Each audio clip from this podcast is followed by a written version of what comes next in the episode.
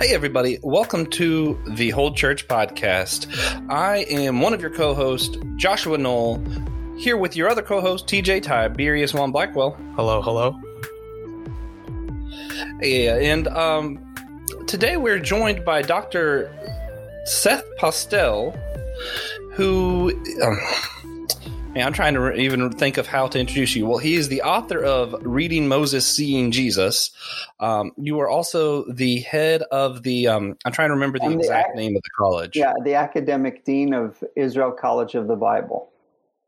Thank you, thank you. Yeah, I um, I, I knew it was in Jerusalem. I knew it was about the Bible, but my head's mostly still wrapping around your book. There's so much good stuff there that I'm ready to talk about. But And it's actually not in Jerusalem, although you would think that that would be the best place for Oh, us to be. We're in Netanya, which is uh, a coastal city near Tel Aviv. I've seen Oh, Netanya on maps before. It's a beautiful place right on the Mediterranean. Yeah. Okay. So I, I think what happened was I looked up the time zone because this is 6 p.m. for you, and I was like, "Where? Where is this?" And it, it, it's Jerusalem time, and I was like, "Oh, okay." so my brain just, I think, made assumptions. Like, obviously, that time doesn't only exist for Jerusalem, so my bad. No problem. All is well. Yeah, so we have him on today. We're going to be talking about um, Messianic Judaism, um, how it fits into the picture of the whole church, and how do more Jewish believers see Jesus through the lens of the Torah and the Tanakh. Um, we're really excited to talk about all that. But before we do, I always like to review some audience engagement, and um, we we got a we got a few good ones. I'm actually going to share some a review of our new podcast, uh, Systematic Geekology. Uh, so you guys might want to check that out.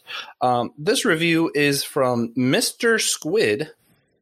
Uh, he says, "Good start to an awesome idea. I'm excited for deeper dives into lore and biblical comparisons." I would encourage you not to shy away from complex discussions and make sure to fully represent any opposing views looking forward to more. Well, uh, Mr. Squid, I uh, I really like your username first off, and also uh, I'm sure we absolutely will get into some more complex ideas over there. And uh, thank you for your words of encouragement. He left a five star rating. You guys could always do that for this show or that show. Maybe listen to it first if you do that though. That that'd probably be good. Um, and uh, that being said, we're going to jump into today's silly question. We always start with a silly question because uh, silliness is my personal favorite form of unity. It's just hard to argue with people when you're being silly.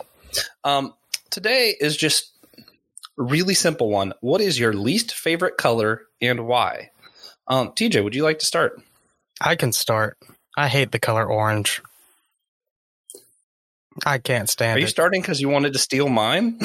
no, it's just Why do you hate the color orange? I just I just don't think orange really looks good uh, in most cases. I don't think anyone wakes up and says, "Oh wow, I can't wait to wear my favorite orange shirt." You know, today is Orange Shirt Day. Like it's a national holiday. Horrible. Yeah, we're recording September 30th. There's a whole reason behind it, but I, I won't get into that. And I don't mean Um, to offend orange is anyone. also I just don't like orange. I tried to think of every Yeah, color uh, I could, and it's the only one where I was like, "Yeah, that's bad." Yeah, yeah. Uh, he's currently showing orange on the camera for those listening. Uh, it is also my least favorite color, but I have a much more. Um, I'm just going to say dumb reason for why I don't like it. Uh, it happens that most of the college football teams I don't like are orange. You know, you got Clemson, you got Florida Gators, you got Miami, you got Tennessee, Virginia Tech.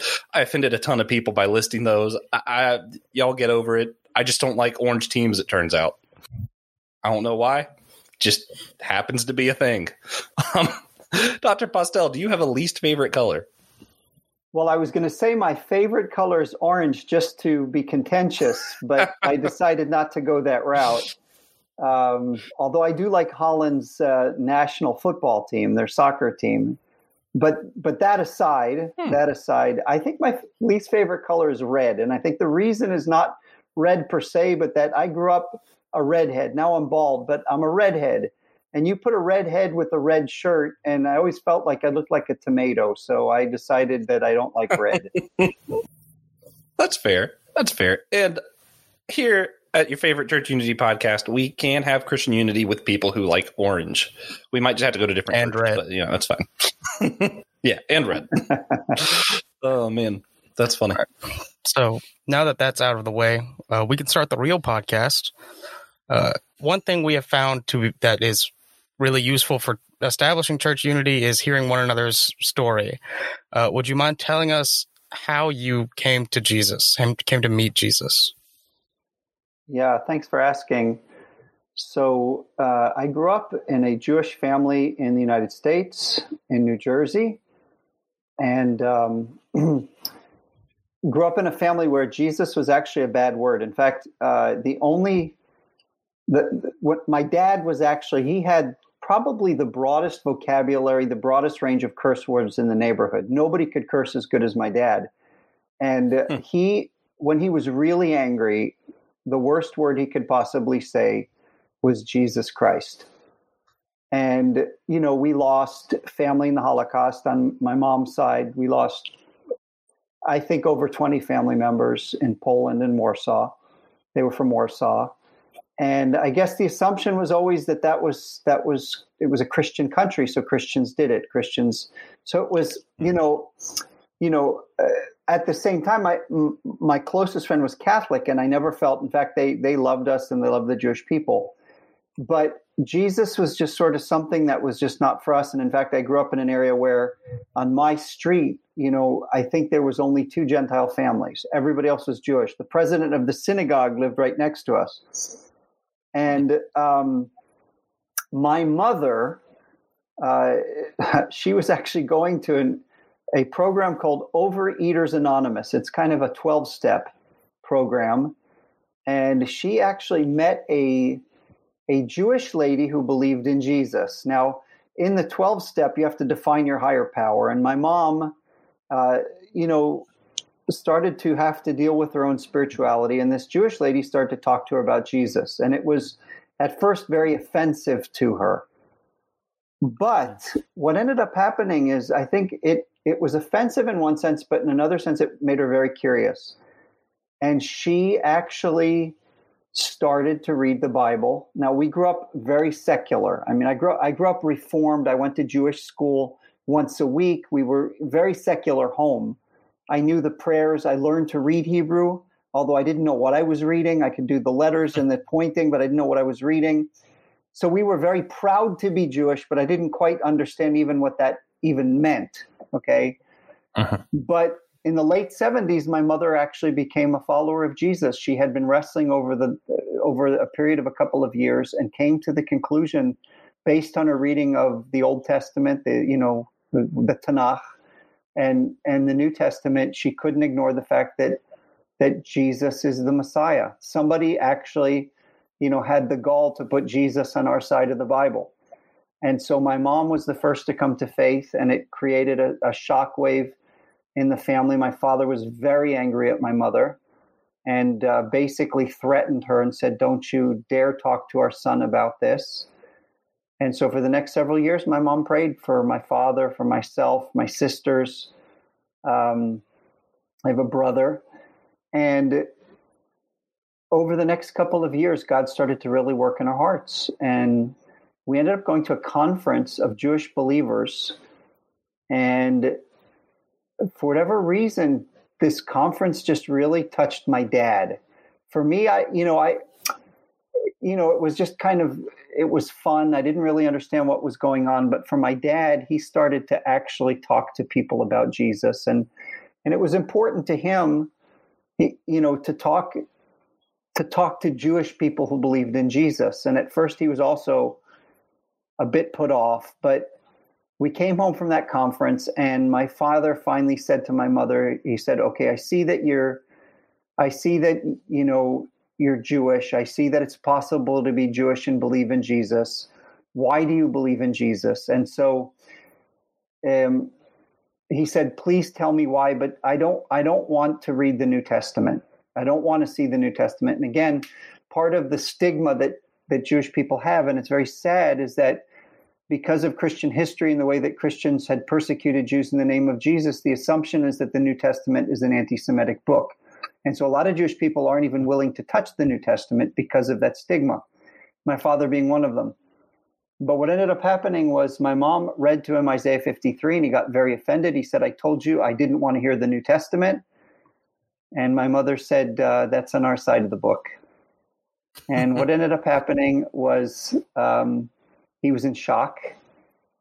And God opened his eyes. And within the next couple weeks or month or so, and my father came to faith in Jesus. And so he, he went from a man who uh, really used the name of Jesus as the worst curse word in his vocabulary. Uh, Jesus came to be for my father the most precious name he knew.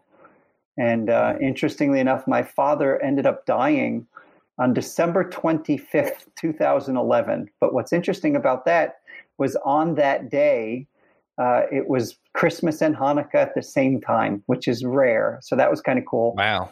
And the Jewish funeral director of the funeral was so touched by the funeral that he ended up coming to faith. so, so for me, what ended up happening was obviously just you know dealing with my own spiritual emptiness. Uh, I realized that you know my my experiences at the Jewish school, the synagogue, um, left me empty. Uh, the world certainly left me empty and I I started really wrestling over my own spirituality and came to a very deep conviction that there was something wrong with me and and then I started to you know I heard the gospel and I realized that that Jesus was the answer and um, huh. came to faith uh, started to share my faith with Jewish family members and friends and the one thing that they kept telling me was you you rely on a Christian translation of the Old Testament. If you could read the if you could read the Bible in Hebrew and understand what you were reading, I could read it in Hebrew. I just didn't understand what I was reading. then you would know for sure that the, that Jesus isn't the Messiah. And so that became my life's calling until this till this day. Uh, that became my life's calling is to to understand my faith from the context of the relationship of the New Testament to the Hebrew Bible and to be able to articulate my faith um, on, uh, by looking at and from the Hebrew Bible. So, so that's my story. I've been in Israel for uh, 27 years now. Met my wife here. My wife actually is, uh, she's from Hong Kong and came from a Buddhist family, and she was the first believer wow. in her family. We have three beautiful children, and uh, yeah, here I am living in Israel. Wow, that's crazy. That's, that's such a long time. Yeah, that's you know yep. that's longer than I've been alive. So I'm uh, not. I, I, guess when you say that, you know, I, it's funny. I, I, don't feel that old, but I guess I guess I am. You're not that old. You're just definitely older than yeah. me. uh, TJ's just that young. that is true. I'm only 22. Wow. I have a uh, daughter that's that's going to be 21 soon. Yeah. But uh, so, how did that experience lead into you your decision to write "Seeing Moses," uh, reading Moses, seeing Jesus? Yeah. So here, okay, it's it, it's a really good question, and I would say that that book is really that's been the journey for me over the over the past twenty years. Um, reading becoming a follower of Jesus, right? Obviously, I believe that the New Testament is God's word, and I don't believe that it's a lesser inspiration than the Old Testament or the Torah. I don't I don't pit the one against the other. And so, uh, you know, I I would read the New Testament, and I, I had a cognitive dissonance between between some of the statements in the New Testament and my own observations about the Old Testament that really bothered me. One of them was what Jesus said in, in John 5:46 that if you believed Moses, you'd believe me because Jesus because Moses wrote about me. And I found that that was a hard statement because he was speaking to the religious leaders even before he had even been resurrected. He hadn't died or resurrected, and he's he's not saying, you know, he says, I, am not going to judge you before the Father. It's going to be Moses and it, it and i'm thinking wait a minute I, okay i can see that jesus is the messiah based on isaiah 53 micah chapter 5 you know even Psalm 22. But how can Jesus actually say that Moses is enough? And it created in me a kind of a, I believed in my heart, but could never explain it in my head. And the thought of ever even, say, being invited to a synagogue and being told, okay, we'll give you the whole day to share your faith as long as you only use Moses. And I felt like I couldn't do it. And then that was that was when I came across a book that that really changed my life. Um, it's called The Pentateuch as Narrative by John Sailhamer. And that was really the first time that I finally could see that a careful reading of the Torah was aligned with what I understood to be true about Jesus in the New Testament. And he really helped me see that the structure of the Torah is very much a an eschatological, a last day structure. And that for me kind of set me set me on a whole journey. I ended up doing a PhD with him. Now, reading Moses and seeing Jesus really, the reason that book came about was because we had so many people. You know, I, I serve with One for Israel. It's called One for Israel, which is the umbrella of Israel College of the Bible. We do a lot of videos. Maybe you've seen our videos on YouTube. It's their videos in Hebrew and English. We also do Arabic videos, evangelistic videos. and we get lots of people writing us. And one of the biggest questions constantly is the relationship to the law. Do I have to keep kosher? Should I keep kosher? What about the Sabbath? What about the holidays? And we were we were also reading a lot of uh, emails and, and text messages that were actually quite heartbreaking. About one lady said her husband actually ended up, you know, they they he he denied the faith, and now she's struggling as well because they went down the path of Hebrew roots and and she became they became so enamored by the law as law that they they kind of lost sight of Jesus. And so I wrote that book as sort of a with with another two folks that I work with I wrote the book as a way to deal with the believer's relationship to the law. And I hmm. did that as without without without starting in the New Testament. In other hmm. words, I, I could show lots of verses in the New Testament uh, about our relationship to the law, but I didn't. I didn't feel like there was anything written that actually addressed our relationship to the law based on a thorough and careful reading of the Torah and its theology. So that's that hmm. book. Um, the ministry that I serve with now is primarily one that's online, and so, which is really interesting because we've had. Hmm you know, we have unlimited access to every Jewish home in Israel, something that, you know, we would never have before the internet. And so uh, we really have, we've seen a, a, an amazing move of God here in Israel, both, believe it or not, both among Jewish people and also among Arabs. And so we also do uh, videos in Arabic that specifically deal with the gospel and, uh, for Muslims. We actually have an Arabic speaking media team as well. And we've seen some amazing things happening even among hardcore radical Muslims that come to faith. And so, um, so yes, we're we're we're very open about our faith. We have lots of opportunities to share, uh, but the synagogue is, yeah. you know, those days have long been gone. You can't walk into a synagogue and start pre- preaching Jesus for very long. Gotcha. Right. Gotcha. Um, now I, have had a friend who, um, I'm trying to remember what country he was from, but uh, they, they told a story of where a man was evangelized to some Arabs and was able to see Jesus in the Quran, you know, even though, you know, the Quran is not authoritative, we don't believe the Quran, but they were able to kind of use that as a window. Is that something that y'all kind of do with that, or is that something different? So, yeah, so I'm actually not because I don't speak Arabic, I speak Hebrew, I don't speak Arabic, and so I'm actually not on the, the team that reaches Muslims. Um, I think that from what I understand, and the, the head of the team, um, he's an amazing guy, very bold. I mean, incredibly bold. And, you know, from my conversations with him, I think that he less focuses on the Quran and, and focuses more on Jesus and the gospel. Okay. Um, so, you know, um, I there's not much I can add to that. I just know that, uh, yeah, like I said, we've seen some, we've got some pretty amazing stories of Muslims that have come to faith and in crazy, from crazy, crazy backgrounds that that now love Jesus. And incidentally, by the way, incidentally, we've noticed this almost without exception that Muslims that uh, that come to faith that once hated the Jewish people, uh, they come to meet Jesus and they start to love the Jewish people. praise God, praise God. Yeah, I um I did have the opportunity to witness to an older Muslim man in um he, he was in a retirement home in Wilmington, North Carolina, and it, it, it was interesting to me. They they I think uh, well he I won't say they he viewed the both the Torah and the Gospels as partially authoritative.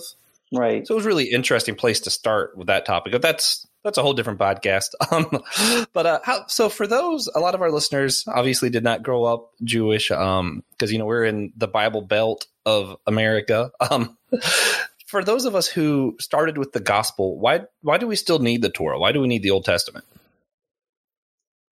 Wow. I know that's a huge question, so, but wow. I mean, this is going to be a long podcast, but you know, yeah.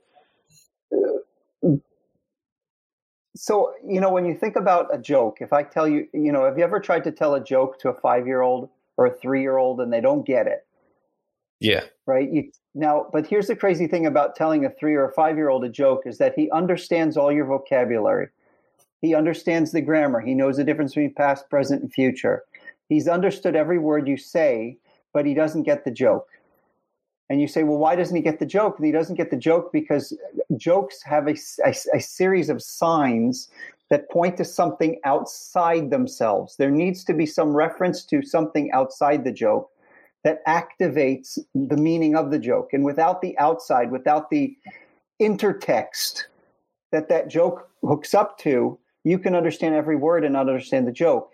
And what I would say is that it's just, it's, how could you ever possibly understand the New Testament that assumes the authority of the, of the Old Testament? All the arguments that are made in Acts for the, for the, for, for the identity of Jesus, almost without exception, other than on Mars Hill where he's talking to Gentiles, almost without exception, the argumentation there is built on on on on the Old Testament.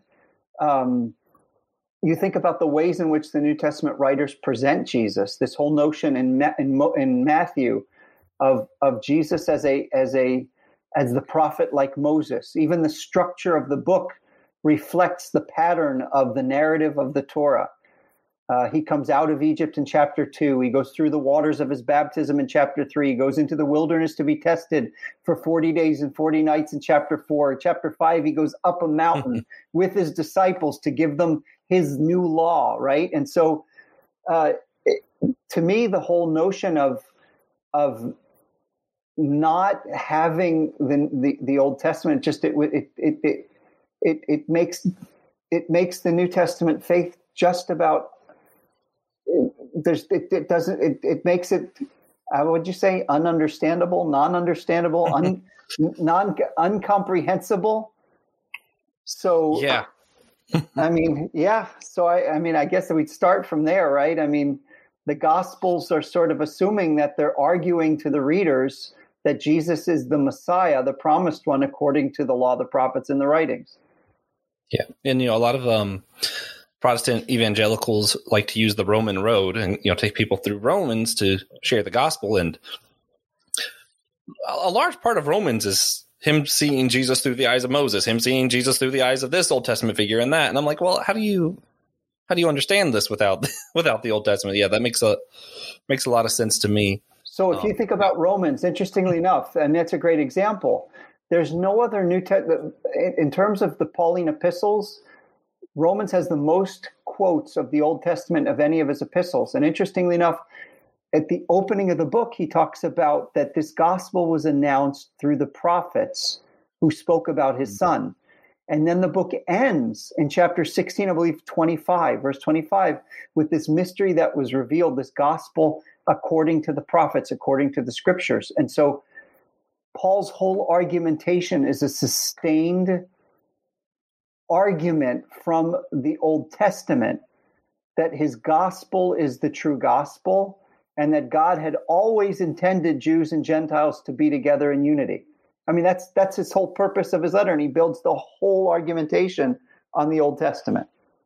Yeah, we're huge fans of uh, Unity here, so you guys should uh, definitely read Romans and see what he's talking about. Uh, maybe after getting a better understanding of the Torah and reading, see, uh, reading, reading Moses, seeing Jesus. Um, yeah, uh, I think TJ probably relates the most to what you're talking about. Um, his best friend is me, and I have super ADHD. So uh, most of his joke setups, I get distracted during, and then he gives a great punchline, and he's like, "Why? Why didn't you get it?" And yeah, there you have it. yeah. yeah, our listeners have probably heard that happen a few times. Yeah, well, it's like a year and a half, maybe two years ago. I just would tell the joke and then explain why it's funny anyway, even if he listened the whole time. Well, so, I suspect yeah, that there's there's a, a chance that he may have a delayed laughter too. Like maybe in another year or two, it could happen that you know we yeah, say in Hebrew uh, that the that the, the coin finally falls down into the slot, and then and then the joke will register. Yeah, maybe yeah. one day. Yeah, that's my life. Uh, uh, so it's hard for a lot of people who started with Luke or Acts to get into the Old Testament. Uh, what specific challenges are there for those who started with the Hebrew Bible in getting into the New Testament? Yeah. Um, so again, these are these are amazing, wonderful questions, and you know, here in Israel, uh, the Hebrew Bible is part of our curriculum in the schools. People study the Hebrew Bible uh, my my kids and you know my children in school in elementary school and in high school they study the Hebrew Bible as part of their curriculum and and so um, Israelis are familiar with the Hebrew Bible much much more so say than the American Jewish community. Israelis know the Bible. I mean, not you know they're not Bible scholars, but they know the Bible, and obviously they they travel around Israel. They know the sites, they know the stories. Okay, but really the Jewish understanding of the Hebrew Bible was primarily shaped about a thousand years ago by the by a, a famous rabbi by the name of Rashi. And wow. Rashi actually lived uh, during the time of the first Crusades. Okay, he lived at a time when Jews were being terribly persecuted. In 1096, there was a mass murder of Jews in Germany. Um, it wasn't called Germany back then, but the area of Germany. And at the time, the Crusaders actually conquered the Holy Land, which for the Jewish people was a big deal because the whole argument between the synagogue and the church was who's the true Israel? And so now suddenly the Christians are ruling the Holy Land. And so it created a real crisis of faith for Jewish people uh, who were also suffering ter- terribly in Christian lands. And and many times the Jewish people were also being uh, forcibly led to listen to um, sermons to try to prove to them that Jesus is the Messiah. And it sounds terrible, but that's how it was done. It was many times done by the sword. So Rashi needed he he he needed to come up with a a defense of the Jewish people he needed to explain why the Jewish people, even though they were faithful to the law in his estimation, were still suffering in exile. Why is it that the Christians had conquered the Holy Land? And why is it that these passages that look like Jesus in the Old Testament are not Jesus? And so he came up with a system of interpretation and he interpreted the whole Hebrew Bible. And certain books took a, a lot of his focus, seven in particular, among them you know, Isaiah, the book of Psalms. And his goal was to refute the Christian interpretation by pointing or highlighting certain textual features in the Hebrew Bible. And he would, in as simple a way as possible, he would he would claim it is the literal meaning, but it was a meaning that use the details of the text to refute the Christian interpretation. Now, why did I give you this whole story? That is because that is the grid, that is the framework now with which Jewish people read the Hebrew Bible. It's through Rashi. And so the kids in school, they not only study the Hebrew Bible, they study Rashi. And so so the Jewish community is very insulated to a certain extent, uh, particularly the religious co- Jewish community from actually looking in the Hebrew Bible and seeing the same thing you do. And so you'll look at a passage hmm. and you'll say, that's Jesus. And they'll look at the passage and say, no, it's not. That's Israel. Isaiah 53, hmm. classic passage. You know, we can't help but see Jesus. They can't help but see Israel. It's Israel's a suffering servant. And and so I would say that you know the system of of interpretation uh, that hinders Jewish people from actually making the connection and actually seeing that these passages are messianic.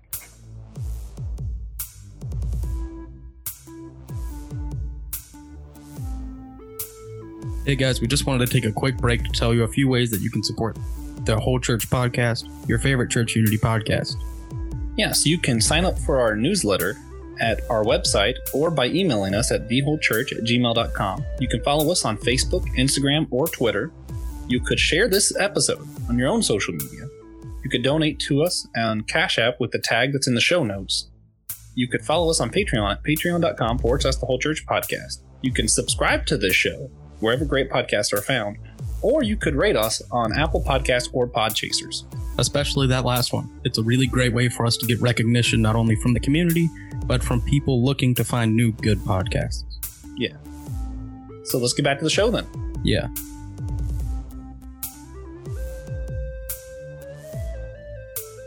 Hmm. Now, All right. just as a curious person, would you say that Israel in the Old Testament was kind of a um, foretelling of what Jesus' story was going to be, or is that a completely different thing? Um, so okay, so it's actually a loaded question. It's a good question, and I know you Oh, didn't mean well. it as a loaded question at all. I didn't. I didn't take any. No, I, I don't even hear that Just there was any intent attempt to be. But it is an important question, and and I would say that, you know, let let me take let me let me move the ball down to the goal line, because a lot of people would see the parallel, say, between Jesus and Israel in the New Testament, or Jesus and Israel in Matthew, and the conclusion then is that Jesus is the true Israel, right? In other words, Israel is the type, and Jesus is the the the fullness of that type, and now everybody that believes in Jesus is the true Israel. Now, I don't agree with that theology. I don't agree with that interpretation. That said, I understand where it's coming from. But I would actually argue that, like, for instance, the parallels between Jesus and Israel in Matthew, uh, I would say more specifically the parallels between Jesus and Moses. But the point is, is that I would argue that Jesus is not the true Israel, he's the truest Israelite. In other words, Hmm. uh, I, I think you see this like the, the high priest, in order to represent the people of Israel, he wore Israel on his sleeves, right? On his on his uh, shoulders and on his on his on his chest. He represented Israel perfectly. King David, when he defeated Goliath, he defeated Goliath not as the true Israel, but as the truest Israelite, and Israel entered into that victory. And so I would say that this whole notion of Israel as a type, no, I would see that Israel is part of the redemptive plan of God, and that Jesus came to redeem Israel as the perfect Israelite, but he also came to redeem the nations as well. And so that's that's at least how I understand uh, that. And I know, and again, I, I know you didn't. There, I know there was no Yeah. intent to catch me in anything, but it's a big Yeah, it no, is a big issue in biblical scholarship. Yeah, it escaped me the whole true Israel argument because I guess I just don't think of that like that. Um, but yeah, so what you're saying sounds a lot more like uh, how people understand Adam represented all humanity. We don't mean that he was the true human, but yeah, okay, Correct. that makes Rep- sense to me. Representatives, exactly. That uh, Jesus is our perfect representative, and that's why. So, for instance, you know, in Matthew chapter four, the temptation narrative, I think it's a horrible way. I think it's a horrible sermon to preach. Matthew chapter four is how to defeat the devil. I think how to defeat the devil's uh, temptations. I think the point of that passage is not that. That, that's what we do, but that's actually what Jesus did. He is our perfect representative. He did what nobody else could do, not Adam, not Israel, not even Moses. And so he's our perfect representative. Wow. yeah, nice, nice. All right. So, in, in a lot of Protestant circles, and I know this is this is sort of a big question too. So, uh, as a yes, no, I guess could work. Um, but a lot of the debates where we are at have to do with stuff like predestination, female ordination, you know, just th- those kind of things. Um, are the debates within Messianic Judaism or where you're at? Are they similar debates, or y'all just have completely different concerns you talk about? Yeah. Um, so, wow. It's such a, again, your, your questions are really good. Um, I guess it depends where. So, you know, in terms of work, I'm, I live in Israel. So when I speak about the Messianic community, I'm speaking about Israel. I, I you know, I've, I lived in America for many years. I'm familiar with the Messianic community in the United States. I think they're dealing with different issues than we're dealing with here. Um, yeah. But I, I would say that you know, believe it or not, some of the some of the issues that you know still uh, that that that that Jewish believers still wrestle with, and that your church still wrestles with here. Um, you know, the deity of Jesus, right? And uh, in what sense is Jesus divine? The Trinity. How do we understand the Trinity as Jews? How do we understand the Trinity within the context of the Shema? Hear, O Israel, the Lord our God, the Lord is one. Um, the law. How do we understand our relationship to the law? What do we do with you know some of these commandments? Do we keep kosher? Do we not keep kosher? Do we have to keep kosher? As Jews, do we have a special calling, right? And so these are some of the issues that that I think are, are going on here. Um, but of course, we deal with, with, with issues that I think other churches and other you know other Christians around the world are dealing with in terms of you know Arminianism, Calvinism, and free grace. You know where do you where do you fit in in you know in that perspective? And we deal with those and we talk about those things as well. Um, you know the whole okay. issue of again gender is a big issue here, and Israel has mm-hmm. the the world's leading LGBTS. I think I've said that right. LGBTQTS, right? Sorry if I said it wrong, but all those letters. I mean, Israel has one of the, the leading communities, homosexual communities in the world. And so, and, and I, I'm not saying that in pride, obviously, yeah. right? I mean, I love and I have a passion to see, you know, all people come to faith and have a real heart for that community and, and sharing the gospel with them. But what I'm saying is that you know it's such a big issue here that it it obviously uh, creates all sorts of questions for us as a church. Yeah, yeah, right. And uh, we, we have a lot of interesting debates going on with how to witness to the LGBTQ stuff in America as well. I just uh, so it sounds like uh, you guys have some a lot of the same questions, but then also even extra questions that you're dealing with over there. It's, sure. That's uh yeah, interesting. Well, we're still in Acts. I mean, the crazy thing is, yeah. is that you know the church in Israel has grown exponentially. You know, at the, at the establishment of the state of Israel, I think that there were, I think I want to say there were like two messianic Jewish families in all of Israel, oh, and wow. and now and now we have that I know that that we're able to count roughly. We're at about 30, 35,000, but that that doesn't account for all the people that are under 18 that have come to faith online who are not legally allowed to go to churches. And so hmm. the church is growing in leaps and bounds here. God's doing an amazing work here in Israel. Most people don't even realize that that you know things are really happening here in amazing ways. Praise God. Right. Praise God. Uh, so a lot of Protestant churches in America that we have dealt with remain concerned with praying for Israel and sending funds to Israel. Uh, what are some of the best ways that we could help those living in Israel? Yeah, so so the ministry that I, I work for is is called One for Israel. Okay, and I'm not I'm not asking for your money. That's not where I'm going with this. um, but what I want to say is this: is that our motto is that uh, Jesus is the best way to bless Israel. Hmm. Right. I, I I think that listen, our greatest need in Israel is not peace and security. Um, I don't think, you know, the biggest problem in Israel is not the Palestinians. And for the Palestinians, the biggest problem is not Israel, because if those things went away, they'd still have problems. Okay. Our, our biggest need is the gospel. And, and uh, that, I would say that praying for the salvation of Israel, that's Paul gives us that model in Romans chapter 10. I think um, one of the this is going to sound really strange. If you really want to see a revival among the Jewish people, pray for the Muslims. because you think about a people group that you could imagine uh, and, and a revival among Muslims that suddenly they you know one day hated Israel now start to love the Jewish people.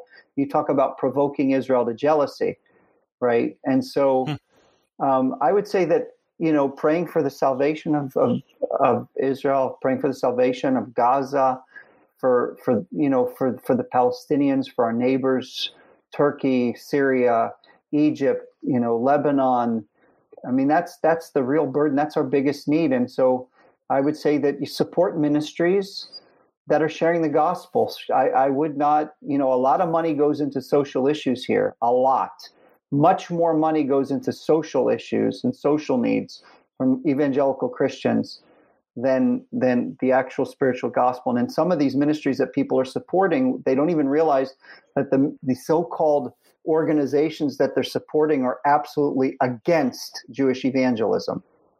Right. And and so and so I would just simply say, you know, ministries that have a heart uh, to reach the Jewish people. And there's some wonderful ministries here in Israel. I mean, you know, really wonderful, outstanding ministries uh, that are doing a wonderful job in bringing the gospel uh, to the Jewish people. Uh, would you say pretty much the same answer for supporting our Messianic Jewish brothers and sisters who aren't in Israel? So, uh, you know, when you say supporting uh, Messianic Jews outside of Israel, I'm not quite sure, you know, what that would mean. I would just simply, I would say, you know, listen, I, I believe there's only one church, one baptism, one God and Father, right? I'm, we, we, we believe there's only one Lord, right? And so Jewish and Gentile believers are one in the faith wherever we are, uh, including in the United States. Um, that's not to say that, you know, I totally understand the need sometimes for congregations that are, that are, you know, more culturally sensitive to the Jewish people. I think, you know, a Jewish person that's an unsaved that comes into a, you know, a church and sees a big cross that can easily be, you know, a, a symbol of salvation to a Christian for some Jewish people is a sign of persecution in, in the medieval period. And so, my, uh, you know, but but my point where I'm going with this is that, you know, I, I think that Christians as a whole ought to have a love for the Jewish people. I just I think I think we need to have a love for everybody. That's clear to me, right? We should love we should love yeah. our enemies.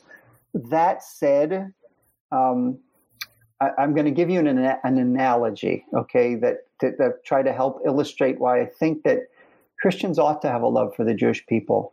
So my wife is Chinese, Hong Kong Chinese. Uh, you could imagine I tell my wife, listen, I absolutely love you. You are my best friend. I cannot stand the Chinese. I hate their food. I hate their culture. Can't stand your family, but I really love you. And my wife would look at me and she'd say, "Listen, you bought the whole package. I can't get out of my Chinese body. I can't I can't undo my Chinese family." And since marrying my I love people. I mean, I really do, and I have a passion, I have a special love for the Arabs in particular because of our cultural context here and our geopolitical context here. But the thought of my best friend being Chinese and not loving her unsaved people or not having an interest in the history of her people. And I would say that, you know, if you're a Christian, you can never deny the fact that your best friend is Jewish. And that ought to give you a burden for his unsaved family. Mm. Right.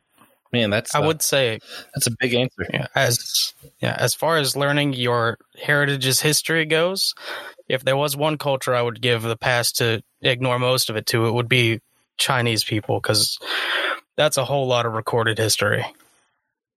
That's yeah. just that's so much, so much recorded history. You know, it is amazing. It is amazing. A couple hundred years, but you know, it's interesting about the Chinese. By the way, you didn't want to ask me about the Chinese culture, but there's actually two known countries in world history with no persecution of the Jewish people. China and India are the only countries in the history of the world that had never had issues of anti-Semitism. Hmm. Wow, crazy! That's um, man, that's uh, that sounds like one of those things I'm going to start researching and going down a rabbit hole with. And luckily, I have most of my day to do that after this. Um, congratulations! Uh, this kind of uh, this is a little off script, but um, I'm curious. So you mentioned the the Book of Romans talks a lot about the unity of Gentiles and the Jewish people in the church. Did you have any particular verses in Romans that spoke to that issue that you really like? As far as the unity of Jews and Gentiles, uh, well, listen, yeah. I think that I think the whole book is heading in that direction, as I understand it. I think that yeah. Uh, Genesis 1.16 is quite programmatic about the power of the gospel to the Jew first and also to the Greek. Um, And, you know, I won't get into how I understand that phrase, but what I would simply say is that this, this, I think Paul is heading towards the issue of unity. And so chapter 14 and 15, he really, really hits it uh, hard. Uh, the, the notion of trying to unite a very divided congregation. You know, in chapter 11, Paul addresses Gentile arrogance over unsaved Israel. And then hmm. in, um, you know, and then in chapter 14 and in chapter 15 of Romans, he, he deals with the issues of cultural sensitivities, food issues, days, weeks, years. But then he goes to chapter 15, and I really love uh, verses 7 and following and I'm going to read from the New American Standard. He says, "Therefore, it's my favorite. Therefore, accept one another." And I think, you know, I, the context here is uh, it has to be Jew and Gentile because that's what he's been arguing in the context of the book. He's not yeah. just simply talking about a general unity. He's talking about a very specific unity here. He says, "Therefore, accept one another, just as Christ also accepted us to the glory of God." For I say that Christ has become a servant to the circumcision on behalf of the truth of God to confirm the promises given to the Father. So, you know, dear Gentile brother, he did, Jesus didn't become a servant to the circumcision to abolish the promises given to the fathers, but to confirm them. If Jesus became a servant to the circumcision, why wouldn't you have a loving attitude towards them and serve them as well? And then he goes on, and for the Gentiles, not just for the Jews, to glorify God for his mercy. And then he goes through this cantata where he actually quotes verses from every section of the Hebrew Bible the law, the prophets, and the writings. And in each one of these quotations, you have Jews and Gentiles together for the glory of God. So he reads, uh, uh, therefore, verse 9, therefore I will give praise to you among the Gentiles, and I will sing to your name. That's from uh, 2 Sam- uh, Samuel 22 50 or Psalm 18, right? Uh, then Romans 15 10. And again, he says, Rejoice, O Gentiles, with his people. That's Deuteronomy 32 43. And again, praise the Lord, all ye Gentiles, and let all the peoples praise him. Psalm 117. And again, Isaiah says, There shall come the root of Jesse, and he who arises to rule over the Gentiles, and him the Gentiles shall hope. And so, uh, uh, I see that what Paul is actually saying here is listen, you to understand the program of God means that a Jew and a Gentile standing together, worshiping the God of Israel together. And so you need to get over your issues that are dividing you because Jesus has come to unite you. And so that's mm. that. I think that passage really, uh, really is a passage on unity that I absolutely love. Oh yeah, and that's um awesome stuff. Great place to end on. Um, I, I, I won't attempt the words because I know I will absolutely butcher them. But um, it, it's interesting. You, you mentioned the law, the prophets, and the writings because the Hebrew word for that is how you end up coming up with the Tanakh. Or I can't. You said it well. I, know, I just you did fine. I, I, I tried. I tried, uh, and well. I, know it's like the the Torah, and I I don't I can't remember the other two well, but uh, Hatanach, Torah, Nevi'im, Vaktuvim, the law, the prophets, and the writings. Yes, yes. I knew what it was. I just uh, pronouncing it's a little difficult for me. oh, you did perfect. Uh, thank you, thank you. So uh, we, and I know this is kind of running long, but we always like to ask our guest if you could just give a single tangible action, something practical people can go do, will help maintain the unity in the church, like the whole church, Israel included, obviously. uh, if you give our listeners just a single action, what would it be? Yeah, I love Jesus. I, I, think that I think that when our theology makes a big deal of Jesus, u- unity follows. I think when when our theology we, we minor on the majors and our theology becomes sidelined by things of lesser importance, I think it divides us. But I think that you know Jesus, focus on Jesus. In fact, let me just give you a quick story. As we had several years ago, we brought together Jewish and Arab pastors um, to study the Bible in a one year program. And it was the first time it had ever been done in Israel and at Israel College of the Bible. And we were, we were really nervous about what was going to happen. But we decided right away that we were not going to be a reconciliation ministry. In other words, we weren't going to focus on, well, we're divided, let's get together we decided that we were going to take at the heart, at the foundation, we didn't need to focus on reconciliation because Jesus already reconciled us. We are we already are one. And so we spent the year focusing on Jesus. And by the end of the year, one of the most amazing things happened. Um, we finished the year with a foot washing service where we washed one another's feet. And um, we didn't even need the buckets of wow. water. We could have wet one another's, we were wetting, wetting one another's feet with our tears. So I would say Jesus, that's, that's the key. Have a theology that's rich and, and, and rich in Jesus, loving Jesus, and, and you'll love people. You'll love people that are different than you. You'll help, you'll even love people that hate you. Wow. Yeah. And um, see, I love that he said that because I, I, never, I don't think I've ever told our listeners why I did this, but actually I changed that question. It used to say, how can we achieve unity? And now it says, how can we maintain unity? And that's from Ephesians 4. And it's the exact same thought. You know, the Bible doesn't say you can have unity. It says, no, here's how you maintain what you already have. So that's a great point. Awesome, awesome point that you made there. Really appreciate that. Yep. And uh, you went ahead and threw in the answer to our next question, which was what would happen if we everyone started doing that. Uh, so yeah. we're gonna get right into the outro stuff. Uh, I don't think we've ever had anyone include what they think would happen if they did that before. So uh, we're gonna get onto our God moment segment. Uh, if you're new to the show, at the end of every episode, uh, we just share a moment from recently in our lives where we saw God, whether that be a blessing or a challenge or anything else. And I like to make Josh go first every time. Never fails. That's um that's true.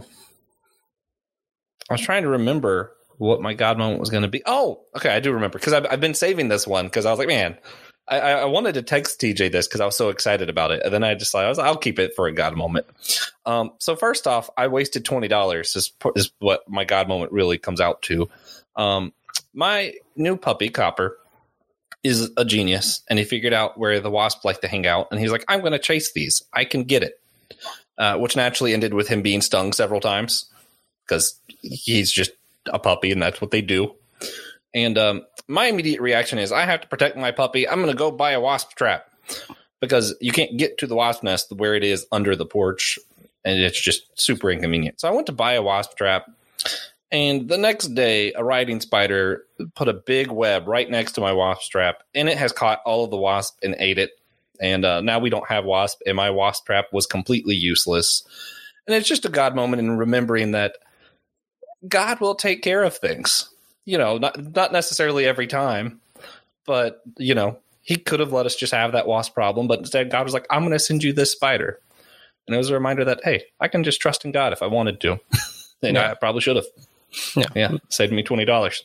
right. So yeah, I think uh, one of the coolest parts about growing up in South Carolina, I know not all of neither of you guys can really relate to this, and not all of our audience can either. But I'm not sure how widespread the myth was, but I was told never to smile at a writing spider uh, because it'll write your name in its web. Because uh, if you and haven't seen it, they they make little zigzags in their web when a part gets damaged and everyone's like, "That's your name. Better watch out."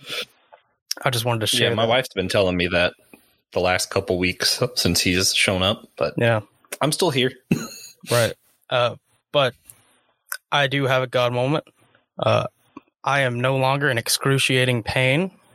Uh, my hand fell into a fryer last week, and now it just hurts a normal amount. And it's, you know, hurting less most days. So that's, thankful that my hand is healing. Because man, it was bad when it happened. Uh, but yeah. Dr. Postell, uh, do you have a God moment for us? I do. Um, several years ago, uh, one of the guys that came to faith in our ministry comes from a hardcore radical um, Muslim background. I can't tell you where he's from, but uh, he was tortured. We had to smuggle him out of where he was living. He ended up in another area, another safe place that wasn't so safe. And we've been trying to get him out of that place for the last several years. A couple days ago, about four or five days ago, or a week ago, no, it was about a week ago, he disappeared. We couldn't find him. And so our contacts there started looking for him and found him in a prison. They had caught him and they were going to send him back to his home of origin. And if they would have done that, they would have, he would have been put to death. And uh, so our church started to pray. he's a dear friend. We started to pray, and other people people were praying for him, and um, miraculously, uh, he was the, the, the prison guard, uh, kind of like the Philippian jailer, basically tore up the accusation against him, and we were able to secure him a visa to a safe country. And he just arrived a few days ago, and just today I got a text message from him, uh, just telling me how much he appreciated the prayers of our church and and so that was, I think, the highlight is to watch God uh, rescue him. And now, having been separated from his family for the last, I think, four years, now there's finally the possibility that we can bring him uh, and his family together again. And so uh, that was probably the highlight of my week. Praise God. All right. That's awesome. Yeah. Uh, if anyone was wondering, that's why we always let guests go last for our God moment. God moment's usually way better than ours. Uh, just usually works out that way.